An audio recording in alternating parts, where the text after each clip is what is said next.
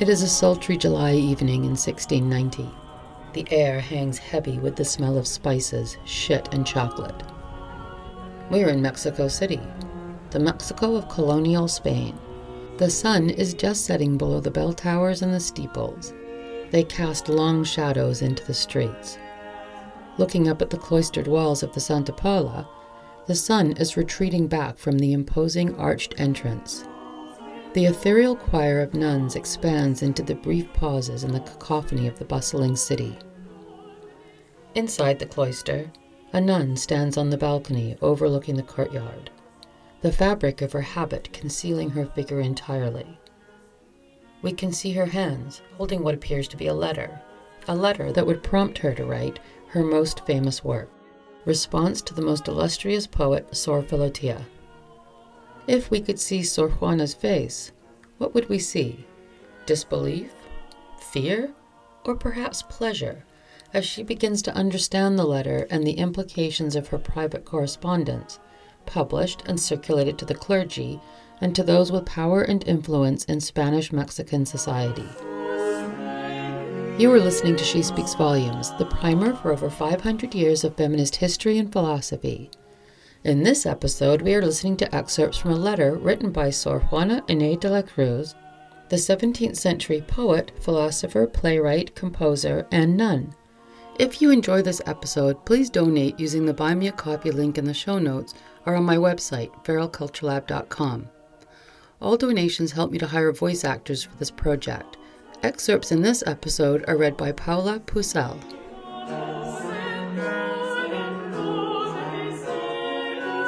The choral track in this episode is a composition by Sor Juana, Madre la de los Primores, Mother of the Beauties. It is performed by the LA Camerata, directed by Marilyn Winkle. A link to their site is also in the show notes.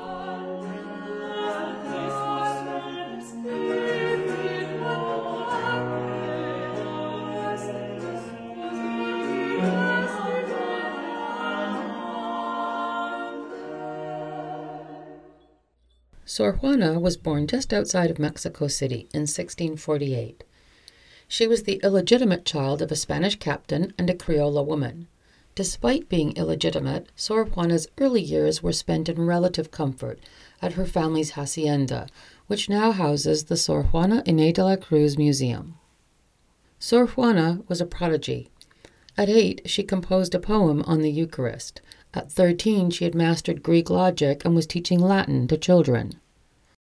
I say that before I was three years old, my mother sent an older sister of mine to learn to read in one of the primary schools for girls called Friends. And, led by affection and mischief, I followed after her. And seeing that she was being taught a lesson, I was so set ablaze by the desire to know how to read that, in the belief I was deceiving her, I told the teacher my mother wanted her to give me a lesson too. She did not believe it, because it was not believable. But to go along with the joke, she taught me. I continued to go, and she continued to teach me, in earnest now, because with experience, she realized the truth. At 16, Sor Juana moves to Mexico City. She is brilliant and musically talented a valuable lady in waiting at the Viceroy's court. The Vicereine pays special attention to Sor Juana and tutors her, encouraging her studies as well as her musical talent. Five years later, after turning down several marriage proposals, Sor Juana decides to enter a convent so she can focus on her studies. Initially joining an order of barefoot Carmelite nuns, but leaving within months in favor of a more liberal order. I entered the convent, although I knew the situation had certain characteristics. I speak of secondary qualities, not formal ones, incompatible with my character. But considering the total antipathy I had toward matrimony, the convent was the least disproportionate and most honorable decision I could make to provide the certainty I desired for my salvation, and the first and, in the end, the most important obstacle to overcome was to relinquish all the minor defects in my character, such as wanting to live alone and not wanting any obligatory occupation that would limit the freedom of my studies or the noise of a community that would interfere with the tranquil silence of my books. Along with God, disease, slavery, and genocide, the Spaniards would also bring their own brand of misogyny to the Americas. Like in much of Europe, Sor Juana's career options would have been limited to wife, whore, or nun. Sor Juana would spend the rest of her life cloistered at the convent of Santa Paula in the order of St. Geronimo. She continued her studies in science, music, and philosophy, and, supported by the patronage of the Viceroy and Vicereine and other prominent figures in colonial Mexican society, became a well known philosopher, poet, and playwright, earning her the epithets the Phoenix of Mexico and the Tenth Muse. But for a woman to draw attention to herself is to set oneself up for ridicule, criticism, and censure. Writing has never been by my own volition, but at the behest of others. For I could truthfully say to them, Ye ha ye compelled me. A truth I will not deny. One, because it is widely known, and two, because even if used against me, God has favored me with a great love of the truth. Is that ever since the first light of reason struck me, my inclination toward letters has been so strong and powerful that the reprimands of others, I have had many, or my own reflections, I have engaged in more than a few, have not sufficed to make me abandon this natural impulse that God placed in me. His Majesty knows why and to what end, and He knows I have asked Him to dim the light of my understanding, leaving only enough for me to obey His law, for anything else is too much in a woman, according to some. There are even those who say it does harm. A brilliant and opinionated nun, one who has powerful political allies, was seen as an existential threat by the patriarchal church. At the end of the 17th century, the Catholic Church had a firm grip on political power in New Spain, which they asserted with the oppressive tactics of the Mexican Inquisition, an extension of the Spanish Inquisition, which punished essentially the same people for the same crimes in the New World as in the Old. Kicking the hornet's nest of the Holy Office was a dangerous act, particularly for a woman, and a woman whose views were widely influential which is exactly what Sor Juana did in 1690 in her Athenagoric letter, at the height of the Mexican Inquisition, when burning at the stake was still a very real threat.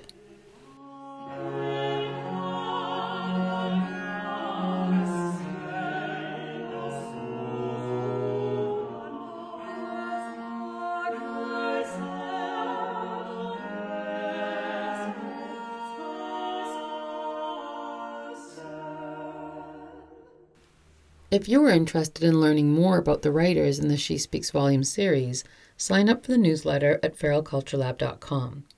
The monthly newsletter has additional biographical information and articles exploring the philosophy of the writers, as well as updates on other upcoming lab productions.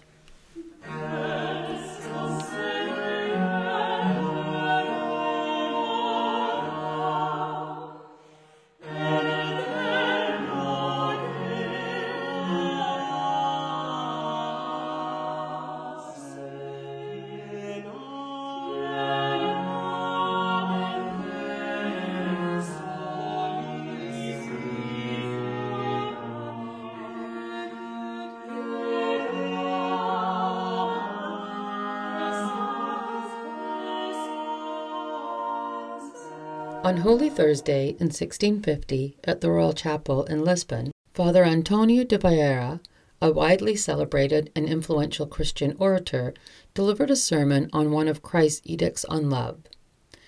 To interpret the act of Christ is quite obviously speculative and often caused long running theosophical debates. Forty years later, protected from the sultry heat of a Mexican afternoon in the cool walls of her cloister, Sor Juana shares her criticism of Father Vieira's sermon to a small gathering of academics. She believes the Father has misinterpreted Christ's command of love for humanity, and that Christ intended us to love for our own sake and not for the return of love. After her talk, her close confidant, the Bishop of Puebla, asked her to write her thoughts down. Now, this is all speculation. Despite what others might think, certainly more educated minds who have studied Sor Juana more closely than I have, it is my feeling that the bishop was a jealous and manipulative man who intentionally betrayed Sor Juana and set her up for punishment at best and quite possibly a painful death at worst. Having written her thoughts down and sent them in a letter to the bishop, he, without her permission, had them printed and widely circulated as the Athenagoric letter. Then, to add insult, he writes her a letter back under a false name as a fellow nun, Sor Philotea, admonishing her behavior, cautioning her to stop writing, and to take up activities more suitable to a nun, like praying, asking for forgiveness, and meditating on the original sin of being a woman. Who would have doubted, having witnessed such general approbation, that I sailed before the wind across calm seas, amid the laurels of widespread acclaim? But our Lord God knows that it has not been so. He knows how, from amongst the blossoms of this very acclaim, emerged such a number of aroused vipers, hissing their emulation and in their persecution that one could not count them. The most noxious, those who most deeply wounded me, have not been those who persecuted me with open loathing and malice, but rather those who, in loving me and desiring my well being, have mortified and tormented me more than those others with abhorrence. The publication of the Athenagoric letter had created division, fear, and suspicions within the colonial New Spanish arm of the Church. Sor Juana found herself isolated where she had once been celebrated. There seems to be no doubt that Sor Juana knew the true identity of Sor Philotea and who had published her letter. But when she replies to the letter, she addresses it to Sor Philotea. A surface reading of the letter seems to indicate supplication and respect, in addition to a rather clear denouncement of the systemic misogyny within the Church.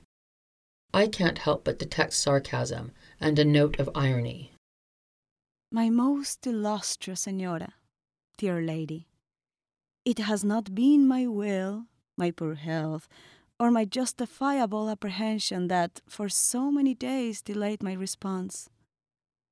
How could I write, considering that at my first step my clumsy pen encountered two obstructions in its path? The first, and for me the most uncompromising, is to know how to reply to your most learned, most prudent, most holy, and most loving letter.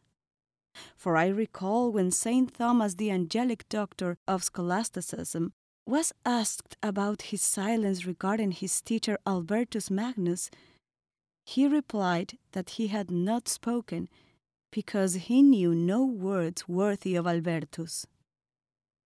With so much greater reason, must not I too be silent? Not like the saint, out of humility, but because in reality I know nothing I can say that is worthy of you. The second obstruction is to know how to express my appreciation for a favor so unexpected as extreme, for having my scribblings printed, a gift so immeasurable as to surpass my most ambitious aspirations. In her response to Sor Philotea, the bishop, Sor Juana does not take the view that her writing itself is responsible for the backlash she experiences, but that it is the way of society to crucify those who we also adore. One need only to look at the covers of magazines to know this is true. Often effigies of the winds and of fame are placed as decorations up high on churches, and to protect them from the birds, they are covered with barbs. This seems like a defense. Yet it is only one of their necessary qualities, for whoever is exalted cannot stand without being punctured by such barbs. Up there the wind's grudges blow. Up there you find the severity of the elements. Up there lightning strikes with angry vengeance. Up there you find the target for stones and arrows. Oh, unhappy heights, exposed to so many dangers. Oh, effigies of the heights, how they set you up as targets for envy and as objects for rejection. Any eminence whatsoever, whether it be of rank or nobility or wealth or beauty or knowledge, suffers this hardship. Still, intelligence characterizes the kind of celebrities who feel the sting most. She appears to equate her situation with Christ, a comparison that may have been seen as blasphemous, but nonetheless there is truth in it. When the soldiers mocked, taunted, and amused themselves with our Lord Jesus Christ, they brought him an old purple cloak and a hollow staff and a crown of thorns to crown him as a comic king. Now then, the staff and the purple cloak were insulting, but not painful. Why is the crown alone that causes pain? It is not enough that, like the other insignias, it should be a sign of scorn and ignominy, since those were the soldiers' goals? No because Christ's holy head and his divine mind were the warehouse of wisdom. And in this world, it is not enough that a wise mind be ridiculed. Rather, it must also be hurt and treated roughly. A head that is a treasury of wisdom should not expect any other crown than one of thorns. Sor Juana is particularly aware that her being a woman is no small part of the repercussions from the Athenagoric letter. Throughout her letter, she asserts that the inherent misogyny within the Church is hypocritical and misguided. The illustrious Dr. Arce, professor of Scripture, eminent for his virtue and learning, in his Studiosa Bibliorum, he raises this question Is it legitimate for women to dedicate themselves to the study of Holy Scripture and its interpretation? And he offers many judgments of saints that argue against this, in particular the statement of the Apostle Let your women keep silence in the churches, for it is not permitted unto them to speak, etc. Then he offers other judgments, including one by the same apostle in Titus. The eight women likewise, that they be in behavior as becometh holiness. Teachers of good things, with interpretations of the Holy Fathers. And finally, he prudently resolves that giving public lectures from a professor's chair and preaching from a pulpit are not legitimate for women, but that studying, writing, and teaching privately not only are legitimate, but very advantageous and useful. It is obvious that this does not apply to all women, but only to those whom God has favored with special virtue and prudence, who are mature and erudite, and have the necessary talent and requisites for so sacred an occupation. And this is not true only for women, who are considered to be so incompetent, but for men as well, who, for the simple fact of being men, think they are wise. She is speaking in her own defense to say that she has not transgressed the opinions of even the most virtuous and fervent Catholics. She names numerous examples of women who have been writers, teachers, and philosophers within the Church and in antiquity. If I turn to the Gentiles, I first encounter the Sibyls, chosen by God to prophesy the principal mysteries of our faith in verses so learned and elegant, they enthrall our admiration. And find a woman like Minerva, daughter of the foremost god Jupiter and mistress of all the knowledge of Athens, worshipped as goddess of the sciences. I find Polla Argentaria, who helped Lucan, her husband, write the great Pharsalia. I find the daughter of the divine Tiresias more learned than her father. I find Zenobia, queen of the Palmyrenes, as wise as she was valiant. Arete, the most learned daughter of Aristippus, Nicostrata, creative in Latin letters and extremely erudite in Greek. Aspasia of Miletus, who taught philosophy and rhetoric and was a tutor of the philosopher Pericles.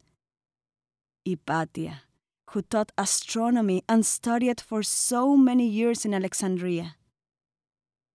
Leontium, a Greek woman who wrote arguments countering the philosopher Theophrastus, which convinced him. Jusia, Corinna, Cornelia. In short, all the great number of women who deserved fame, whether as Greeks, muses, or Pythonesses, for all of them were simply learned women, considered and celebrated and also venerated as such in antiquity. These passages, like the City of Ladies, are important for the history and culture of women, for here we find a catalogue of our own history, our own myths, and something more important, a reflection of ourselves in the world around us, representations of women outside of the male gaze. Oh, how much harm could be averted in our republic if older women were as learned as Leta and knew how to teach as St. Paul and my father St. Jerome advise. Since they do not, and given the extreme idleness in which our unfortunate women are left, if some parents wish to give their daughters more instruction than usual, necessity and the lack of learned older women obliges them to have male tutors teach their daughters how to read, write, count, play an instrument, and other skills, which results in a good amount of harm, as we see every day in lamentable examples of wayward associations. For over time, with close dealings and communication, what was thought impossible tends to become simple. For this reason, many parents choose to leave their daughters unlettered and uneducated rather than expose them to so notable a danger as familiarity with men, which could be avoided if there were learned older women as St. Paul desires, and instruction would be handed down from one female to another as occurs on the teaching of needlework and other customary skills. For misuse is not the blame of art, but rather of the evil teacher who perverts the arts, making them the snare of the devil and this occurs in all arts and sciences. And if the evil is attributed to the fact that a woman employs them, we have seen how many have done so in a praiseworthy fashion. What then is the evil in my being a woman? The synthesis of this letter is that Sor Juana lays out an account of her life, her God given drive to study, learn, and to write, and to ask of Sor Philotea, whom she knows to be the bishop, what the manner of her supplication is to be.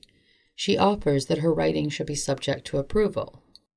If I ever write again, my scribbling will always find its way to the heaven of your holy feet and the certainty of our correction.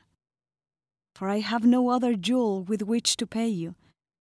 And in the lament of Seneca, he who has once bestowed benefices has committed himself to continue and so you must be repaid out of your own munificence, for only in this way shall I with dignity be freed from debt, and avoid that the words of that same Seneca come to pass. It is contemptible to be surpassed in benefices. For in his gallantry, the generous creditor gives the poor debtor the means to repay his debt. However, approval of her writing was not the price exacted on Sor Juana for the audacity of speaking her mind, for the crime of being a woman. It was, in fact, that she never write again, that she not engage in study or any activity not befitting a nun. And she never did. Some may feel it was weak of Sor Juana to give in, to bend to the church, for surely if this were a Hollywood film, Sor Juana would have defended herself continued writing and gone head to head with the Holy See. And we would shortly thereafter be treated to a grisly but poetic scene of a woman tied to a stake in a public square and burned to death. But this is real life, and real people rarely subject themselves to a fatal and painful torture if there is any reasonable alternative. another light snuffed out by the darkness that is the church. And yet there are no museums to the Bishop of Puebla, to Father Vieira, or to many other male leaders who were intent on protecting the boys' club. Their ideas were not worthy of preservation. But Sor Juana, the phoenix of Mexico, always rises.